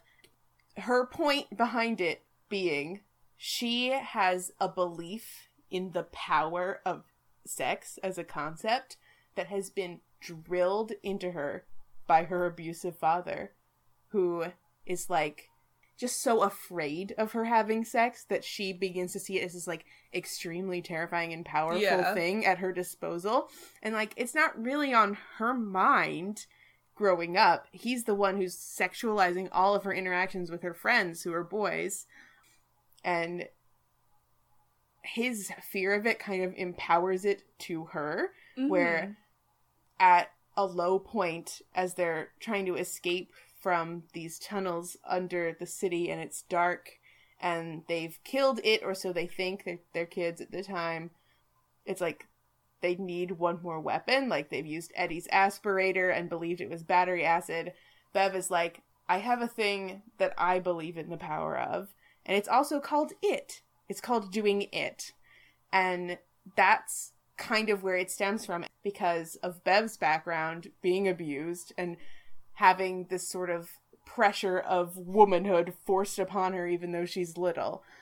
And it works as if it's a toy, basically, as if it's an aspirator with battery acid because they are kids and they're just kind of like playing in the space. Yeah. And it's uncomfortable to read. It really is. But it kind of is pretty uncomfortable to be Bev. as a super abused kid who is sexualized by her dad, if not sexually assaulted. I don't think that happens. She's like beaten. Yeah, Her it- mom is afraid that she will yes, be. her mom is afraid that her dad is like gonna go over the top at some point. Yeah, and I just I felt that it made a lot of sense in the book. Yeah. Her mom is dead in the in the new movies. Huh. Which is a weird choice that they made. It's like just her and her dad. I mean, she might as well be in the books for Yeah. all the Yeah, good she yeah. does. Like, I don't know. Yeah. Um Yeah. I'm obviously I haven't read it as recently. I remember the last time I read it, I was not looking forward to that scene and I was like this kind of sucks, but it's not as bad as I remember and like it still makes more or less sense in context.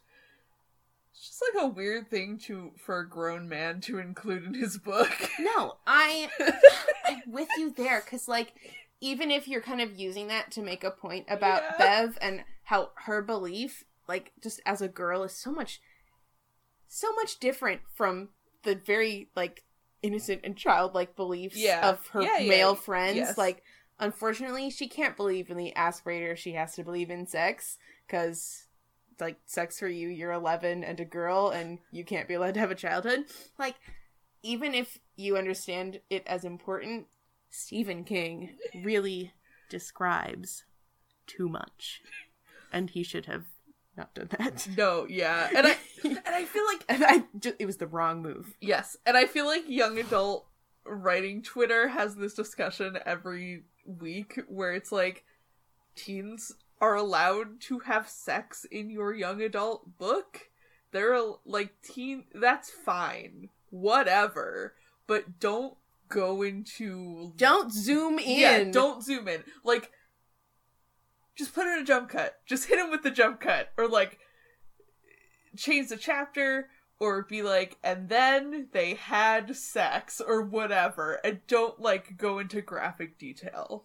And you can like you can include important character details without being graphic. Stephen King did not do that. No, he didn't. He didn't do that. Like you can include that like the one of the kids is a little more grown up and actually understands what's happening where the others it's more like play acting and like you can just say that in plain words without having like sensual imagery going Yeah. along with it and you probably should. You can even have Bev reflect on how she felt about the experience but zoom out. How did he convince his editor to let him leave this in the book? Twas the 80s. I guess. I don't know. I guess. Oh man, speaking of the world of writing, this is something that doesn't matter very much in the grand scheme of the book, but that I thought was very funny. And how Bill is kind of a Stephen King self insert character. Yeah, I mean he's he he always gets one. gotta get one in there. Uh, um, but just like the Bill thinking about being in college and how his writing professor didn't understand him and gave him D's because he wasn't trying to write like Philip Roth. He was trying to write genre fiction. and he's like, why can't a story just be a story? Why does it have to mean anything? And his professor was like, oh my god, please stop. anyway, I just thought that was very good. And that's true. That happens when you take a writing class in college. Don't do it.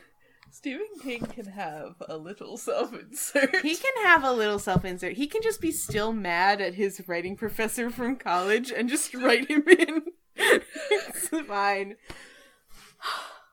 In conversation with the sex scene, I really like the one scene in the book where they are all in the underground hideout and all of them take turns saying I love you to Bev.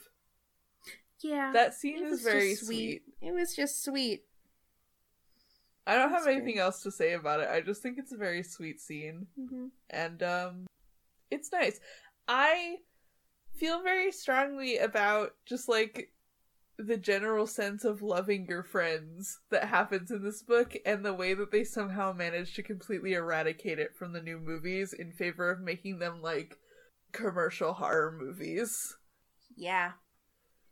The 90s miniseries got a lot more into that kind of general tone of like nostalgia and loving your friends and kind of like having a, a an identity as a as a group of friends um and had more time to play in that space whereas the new movies kind of focused more on the ah scary monster I mean, we've hardly even talked about the scares. We haven't talked about how it manifests itself to each of them the first time or how they become increasingly threatened. We haven't talked about the house on Neibolt Street.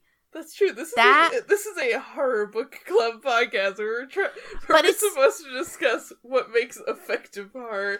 But we did talk about horror. We talked about generational trauma Yes. for like I, an hour and a half. I mean, my point here is that, like, the most interesting parts of this book are not commercial horror friendly. yes, Like, the parts of it that stick with you aren't. I will say that the best idea about horror, in my opinion, in it, is something from Ben's perspective as an adult, where he's thinking back about being a child and how he just had no concept of like mortal peril as a kid. yeah, like- So so he has this sort of like soliloquy in his in his head, adult Ben, where he's like, "Oh my god, as kids we would just run in traffic and it was just like we just believed we'd be fine." And that's true a lot with Bill too and um Silver, his bicycle, where he just like rides through stop signs and like, "Guess we'll see if I die or not." except for Stan. Stan is the only one who gets it. Yeah, he's the only one who doesn't have Stan- that sort of childlike Stan is the only one who has a sense of mortality because all Jewish children innately have a sense of mort- of their own mortality. Right. That's what I I believe it. to be true. I love it. I love that point. But what else was in that in that Ben section? Or it was like you can get used to anything if you're a kid. Yeah. Like anything can become completely normal to you. Like uh like just awful, awful stuff. But once you grow up it's like you can't deal with fear anymore because you just exactly you have this awareness of mortality now and it's like, oh my god, I could die if I do this. Like I can't do what I did as a kid and I am way more afraid of everything. Which is kind of an interesting twist because you really think of like kids are the ones who are afraid of things. They're Yeah. afraid of werewolves and whatever. But, you know, Ben kind of has this opposite perspective, almost like metatextually looking down at Yeah. his life on horror writing. Well, and and it, they make the point in the book that like it specifically appears to children because they're afraid of like monsters and spiders and clowns, but it has a hard time appearing to adults because they're afraid of like abstract concepts. Yeah. Like dying yeah. and Yeah. ha- not having any friends. like being publicly embarrassed. It's true. And like, what if I get fired from my job? And health insurance. Something else that's like more how it the book is scary and the movies really can't be is this sort of like dramatic irony of like you get a scene from one character who you've never met before. Some kid. It's not it's not eddie Kaspbrak, it's a different eddie. There's two eddies in that book. Isn't it awful? Yeah. there's another eddie. He's like not a main character. Oh yeah, like Eddie Corcoran or whatever his name is. yeah, and he's like he runs away from home because his dad's abusive and already killed his little brother. There's like The huge dad section. thing again. More dads. There's this huge section of the book that's about this family, and they're more or less irrelevant except for this point where they Yeah. connect. It's like a thread that's connecting them to the story. Where Eddie, um, what was his last name? Corcoran? Eddie Corcoran runs away from home. He's like running through the park, and um, it comes out of the canal and chases him. And he like trips over a bench, and the the bench goes like upside down, and he like drops his pocket knife, and it gets embedded in the mud somehow, and he runs and runs, and he gets killed and eaten by it. And then I don't know if it's an exact cut at that point or if there's stuff in between. But at some point, we get into Mike's perspective, and he's walking by the canal, and he sees a pocket knife, and he's like, "Cool pocket knife." EC, wonder who that is, and like Yeah. kind of walking through, and like there's a bench that's overturned, and he sees blood, and it's kind of this like chilling something happened here, but Mike isn't really allowing himself to be fully aware of what that was. And it's just like, I'm to keep this inside and internalize it and do something else. And that is effective horror that's hard to do in a movie because you cannot take 30 minutes to talk about Eddie Corcoran's whole family. Yeah, I feel like this is just one of those books that they you just can't adapt to the screen very well unless you were to make like a four season television show. And even then I think you would lose some of the nuance. No, I mean, you have to read this book in a week because otherwise you lose the thread and you have no idea who these people are anymore. Yeah, I think the And you have to, like, you have to have the book, the book, not a movie. I think the first time I read it, I read it over the course of like an entire summer and I did like a chapter a day and I kept losing the thread of like who each character like who all of like the minor characters were and like what was happening. Um and then the second time I read it, I read it in like a week and yeah, and it was like a way better reading experience. If you have some sort of project that you're doing, audiobook. Yeah. I knocked it out in about a week. 50 hour audiobook, knocked it out in a week because I was doing sewing and it's like a good audiobook too, right? driving. Um, I liked it. Yeah, I know that good. Some parts of it have become like a TikTok meme with like it cosplayers on TikTok. It's funny. No, I. It is hard to find an audiobook that is read by a man where the women's voices are like tolerable. And this one is. I really like how he does Bev, child Bev, and adult Bev. Nice. Yeah, it's not super infantilizing. So, there's something. Do we want to talk about Richie? I mean, we put it off long enough. It's a it's a fun note to go out on. Let's talk about Richie. so we did say before that they they tried to make the quote unquote gay subtext in in in the book into I guess text in the movie and it's still really subtextual and well okay it's not subtextual it is definitely text like it's there but In the least intrusive way possible. In such a way that they can they can say yes, definitely Richie is gay, but in such a way that it does not have any significant impact on like the story or his character. And they they just basically added like a couple scenes so they can be like it's gay. He's gay i read in the original script for it part 2 it says a slur at richie and that's how they were um gonna establish that uh that he is gay Wow. I mean, you're gonna cut all the slurs from the book, but you're gonna add this one back in. What if just just a hypothetical question? What if a fucked up clown said a slur at you? Yeah. Like, if I were going to adapt it to film, number one, I wouldn't. number two, R.I.P. to Andy Muschietti. I simply would not. turn it down. Close your email, exit out, sign out, throw your computer out the window. Stop being a director, change careers. Um, I think Richie was a fine choice to make one of them gay. Yeah. I think if you're gonna do it, that's the least intrusive to the storylines that exist. Bill's relationship with Audra, which they also cut from the most recent movie, was important. Bev and Tom is plot important. Eddie and his wife are plot important. I think they also maybe cut her I don't know. No, she's in the movie. She, oh, she's in it for like one Yeah. minute. She just Um, like yells at him one time. yes. And I agree with a lot of queer fans of it that it is possible to read Eddie as a closeted gay man. And I Mm, think you? that is a completely valid reading. Richie already. Eddie. Oh, I think you can read him as as closeted. okay. And he is very, very queer coded in the nineties miniseries. Eddie is. Yeah.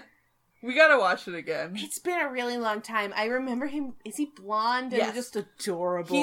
He's in the as an adult, he's very like blonde and effeminate, and Hmm. he is very queer coded. interesting. Um, and I feel like the the writers and directors and whatever of the current movie might have wanted to move away from that because they were like, oh, we don't want like the quote unquote like weak sickly character Mhm. to also like have the closeted gay storyline, Yeah. which I get. But I mean, in the in the book, as I don't know how much subtext I even really saw. Like there was some stuff that I just found like straight up adorable. Like every time that Richie calls Eddie cute, I was like, "That's adorable." I wish that people still did that with their friends. and Eddie, of course, is just like, "Please don't call me cute." Anyway, um, Richie is also the only one who doesn't like get married or like have it. well, Ben and Mike. But Richie is the only one who like doesn't really have any romantic interest in anyone really. he has some stuff in his backstory where he has girlfriends. He has one girlfriend who she's like, it's a bad thing to bring children into this world as like an activism sort of thing. And he's like, yeah, man, I'm gonna get a vasectomy. And like, she dumps him at some. And uh, when he finds out trying to get his vasectomy reversed that it like literally never took and he never had one he calls her up and is like you didn't happen to get like pregnant 10 years ago and she like laughs in his face and is like i'm literally pregnant right now and happily married and and then of course it's just like but you had this whole activism thing about bringing children into the world. And she's like no you just would have been a bad dad. Like the problem was you. Goodbye. No, and he, so he like does have that but that doesn't preclude him being gay. He still Yeah. can. But- you still can. Yeah. But like anyway, Richie is the only one who doesn't kind of like end up in a mm-hmm. more or less stable relationship. Like even like Ben is single as an adult, Yeah. but like he ends up with Bev. Even Stan is like married and like has a wife. Good for him. for a while Yeah. um but they are established to be very happily married before he um dies. they do Um, puzzles Yes.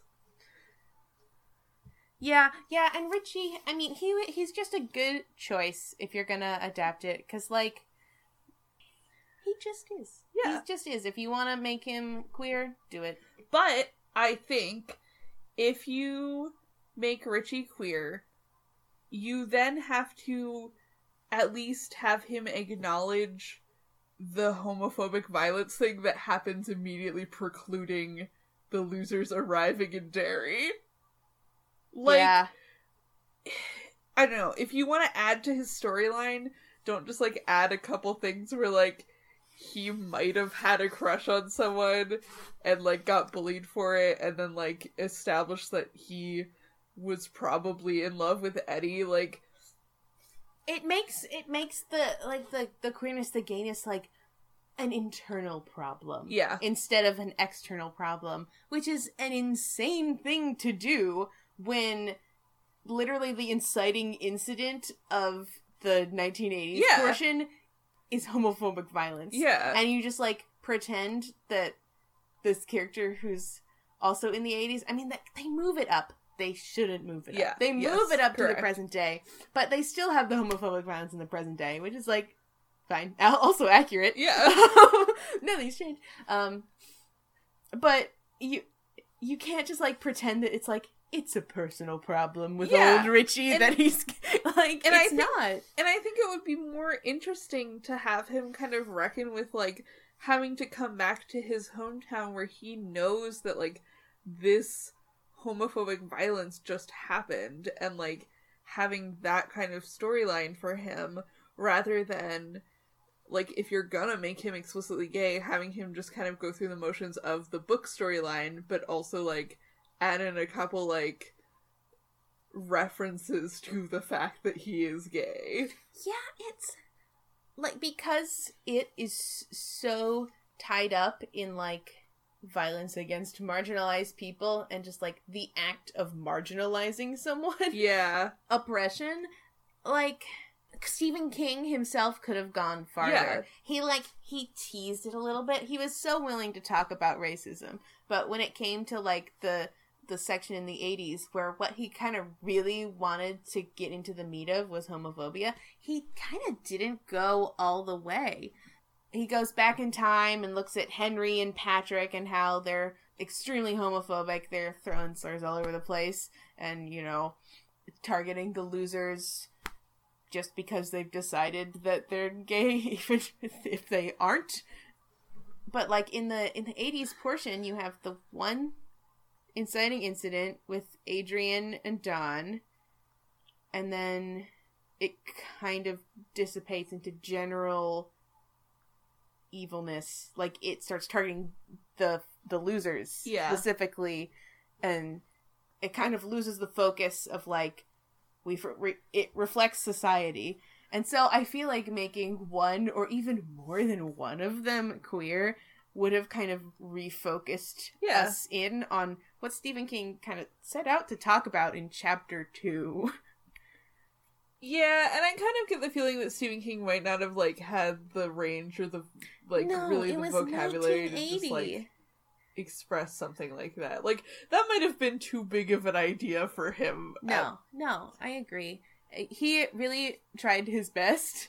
Like, I feel like he saw something in the world that was wrong and was like, God, our society is so insidious. Like, we don't even care that we're evil. We just are. And he just wasn't quite ready to make himself vulnerable to all the homophobia that would have fallen upon his head. He would have been stopped. They would have they would have killed Stephen King. We never would have gotten another book. I I don't know why I'm complaining. He- the poor man protected himself.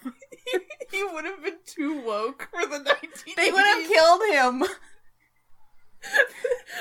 We would have found him in the standpipe. the CIA would have taken him out. Get out of here. Ronald Reagan himself would pull a gun and just like, all right, King, let's tone back the being gay of Richie. that was that was like actually why he was hit by a car in the 90s. Oh my god. Stop. I mean, that's the Dark Tower. Li- the Dark Tower books literally go into like Stephen King was hit by a car because like agents from the multiverse are trying to kill him because his ideas are too good. Okay. That's a lot. The characters from the Dark Tower have to go into the real world and save Stephen King from being hit by a car. I wish I was that brave. I no, I aspire to that in my writing. We're, I'm going there next time. My dude has a lot of trauma from being hit by a car, which is completely understandable. It is. Anyway, I think that if you want to bring it into a more modern adaptation, like have Richie be textually gay, one of the easiest ways you can fucking do that is have him meet Don. It's true. They're like Yeah. Yep. they're both gay. They've both had experiences with it. You know, that would be such a great parallel to Bill meeting the kid who reminds him of himself. Because Bill meets this kid who's playing in a skateboard in the street. Oh, yeah. And he kind of like remembers that, like, oh man, like when I was a kid, I would do all kinds of dangerous stuff on my bike. And like, as an adult looking at this kid, I'm really like worried about him on the Yeah. skateboard. And then it's like, you can't ride those things if you're afraid. And so And they it becomes like a comment on fear They and even kept that in the movie. Like Bill meets a kid and like screams at him. Uh, but like, I don't like how the movie kind of made it like a horror movie slasher scene where that Yes. kid died because I think that the fear of repeating the past is more effective than actually doing it, especially in the middle of the movie when it's not the climactic moment. We still have miles to go before we sleep here. And it's like a kid is murdered, and Bill's like, ah, my avatar for myself. And then he has to stop that immediately because he has shit to do. So he's like, all right, I watched a child die. What's next on the agenda, Fuchs? Like, yeah, he like turns up at the at the like bed and breakfast or whatever it is, and he's like fine. yeah, yeah. So, like, that kid was pretty important to the book, and just like kind of Bill's reflections on him as like a foil. And I feel like you could have done something similar like that with Richie and Don, who's like still in town to my knowledge. Maybe he leaves town in sort of narration. It's like, well, my boyfriend's dead now, so I'm skipping town. I don't know if that's true. I don't remember. He doesn't show up again after chapter two. I don't think. Yeah, no. Um, and it's just like would have been would have been pretty useful. Also, like Richie not being gay until he has a gay thought about a target like Eddie or some blonde guy in the arcade is such a straight thing to do. Where it's like he's not different. He's he's straight until he sees a boy and then he becomes gay as long as he's looking at that boy and then mm. it's a, And also, like, it sucks because there is no gay representation in horror movies, like at all. Like, well, okay, in in indies, yes. In mainline horror movies, literally right now, it is Richie and one other character from one of the Nightmare on Elm Street movies who is not stated in the movie to be gay, but a lot of people read that Oh into God. the text. It is those two. And I understand why the horror movie liking community has latched onto Richie as a gay icon. and Like, feel good for y'all.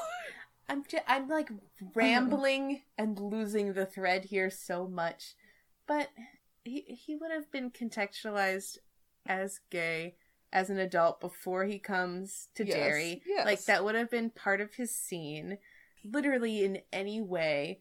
It would have been a part of his childhood, even if he was closeted. You get parts from his perspective, and it would have been something that he knew about himself when he came to Derry again Yes. because it's not the kind of thing you forget with your town memories. And it just feels like it's like it's so straight to just kind of tack it on top as like a memory that you have of your childhood. Yeah. That's not how sexuality like uh-huh. works. It's not like Bev didn't like forget she was straight after Derry and then like never marry a man. That didn't happen. It happened very differently.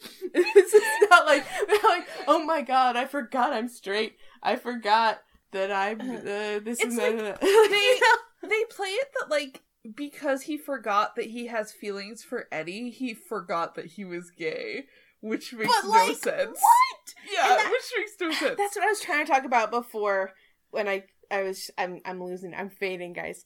It's it's like always there with you even if there isn't a target of your affections. right. And like the way they play it in the movie is extremely like he sees Eddie again for the first time and like remembers that he I guess was in love with Eddie or whatever and and then that They brings didn't even do that though. Right, and they, and it's it's it's subtextual, but it's like Ben sees Bev for the first time and like remembers that he had a crush on Bev, but like we we know that Ben is and Bev are still heterosexuals.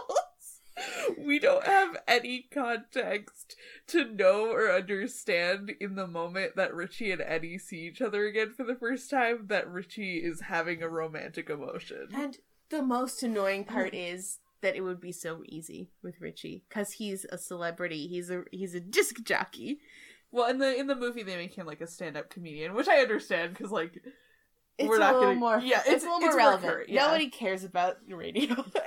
I say as an old man. Um, but like as a celebrity, like it would be very easy for him to be an out celebrity and then the other characters bring that knowledge to the viewer yeah, with like, "Oh yeah, Richie, I forgot I had any connection to him, and it's like how Richie was gay, and like they could just have that. They could even make it be like funny. You could they- just like have him be a stand-up comedian who does bits about how he's gay. right, and then like when they lose all their memories, they're like. Richie Tozier, the stand-up comedian who's gay, is the same as my friend who who killed it with me. Like so, like that would have been a really funny moment Yeah. in the movie, and they just were like, "No, we're gonna like pretend that the censors are as bad as they were in 1980, and have the gayness be in glances, and that's it."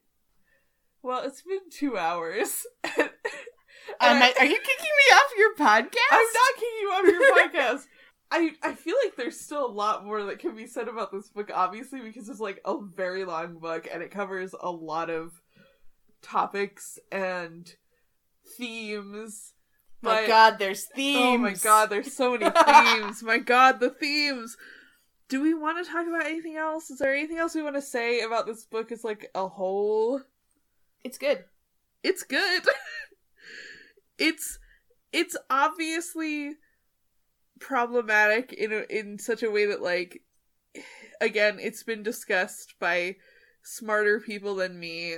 You should definitely go into it knowing what you're getting into, especially if you know that some of it is going to be stuff that is going to get to you.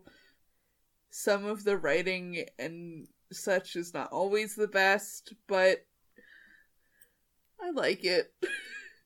It has a lot of value in it. Where- N- It's never a slog. It's sometimes strange, alarming, and upsetting, yes. but there's a lot of value in many, many, many parts of it. That it's really, in my opinion, it was worth it. Yeah. I really looked forward to the time I spent listening to 50 hours of It by Stephen King. Yeah, and it, it really doesn't feel like it's as long as it is. I know that that's a thing that people say about books, kind of when they're just like talking out of their ass. It really doesn't feel like it, and I promise you, you will enjoy that the time the time that you spend with these characters, and you will find something of value in this book. And I feel like all of my favorite horror books are a little imperfect and there is always something upsetting or weird or messy, but that's just horror, baby. Is that your sign off? No. Should I stop talking? No. That's horror, baby! Andrew will sue me if I use that as my sign off. So that's Stephen King's It. Dun, dun, dun, dun. Alyssa, yes, thank you so much for coming on my podcast. you had to force me. I did. um, do you have anything that you want to plug or it doesn't have to be a personal thing. It can be like something cool that you're personally enjoying recently or like another book that you've read that you like. Wow. Really put me on the spot, Martin. No. It can also be a personal project that you want people to check out. No, I mean, one of my personal projects is relevant enough. So I run a book review blog called Reading While Queer. That's reading dash while dash queer dot tumblr dot com, and I try to do reviews of books by queer people about queer experiences as diverse as I can, and we come out with like one book a month that I review. So you know, check it out if you want more like this. Especially the end of our discussion here with us yelling about Richie Tozier. Yeah, it's good. Um, and you also tag the books on your blog by what representation is in them. Yeah, I try to be specific because my god, it's hard to find stuff. So I tag it, you know, from the LGBT acronym, what specifically is in there. I tag for like mentally ill protagonists, disabled protagonists. I I tag my rating, whether it's good, mediocre, or bad. I tag by the names of the books and the author. So you know, try to make things easy to find because it's it's hard out there. It really do be hard out there to find good queer fiction. Where can people find you on social media? Um, you can find me on Twitter at I'm a Joy K. That's I am A J O Y K with an at sign at the beginning, please. Thank you. and you can find me on Twitter at Corpse Survivors. Hey guys, it's Future Marn. Uh, this is the part of the outro where past Marn makes a joke about there not being a Twitter for the show, uh, but that is not true anymore. You can find us on Twitter at DeadLetterPod. Uh, Hell yeah! Hell yeah, horror! All right, that's it for us today. this has been another meeting of the Dead Letter Society. Thank you for coming. I don't have a sign off yet. Martin, that's bad. I know. Listen, it took us like 10 episodes to get That's Arcs, baby. Well, you had a good thing. You should just you should just keep going with the theme. That's Stevie Kicks It, baby.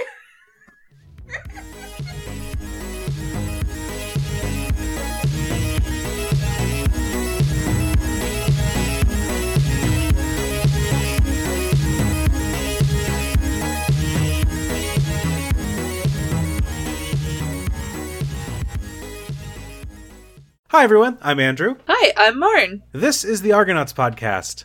Each week, I'm going to try and solve an old defunct ARG, and Marn's going to tell me what I should have done instead. That's true. Marn, what ARGs have we covered so far? So far, we have covered Spectacular Organic Frog Fractions 2, Sexy Girl Max 2019, and This Is My Milwaukee. And that list is only going to continue to grow. Yep. Come check us out every other Thursday on the Orange Groves Network. And you can find us at argonautspod.com.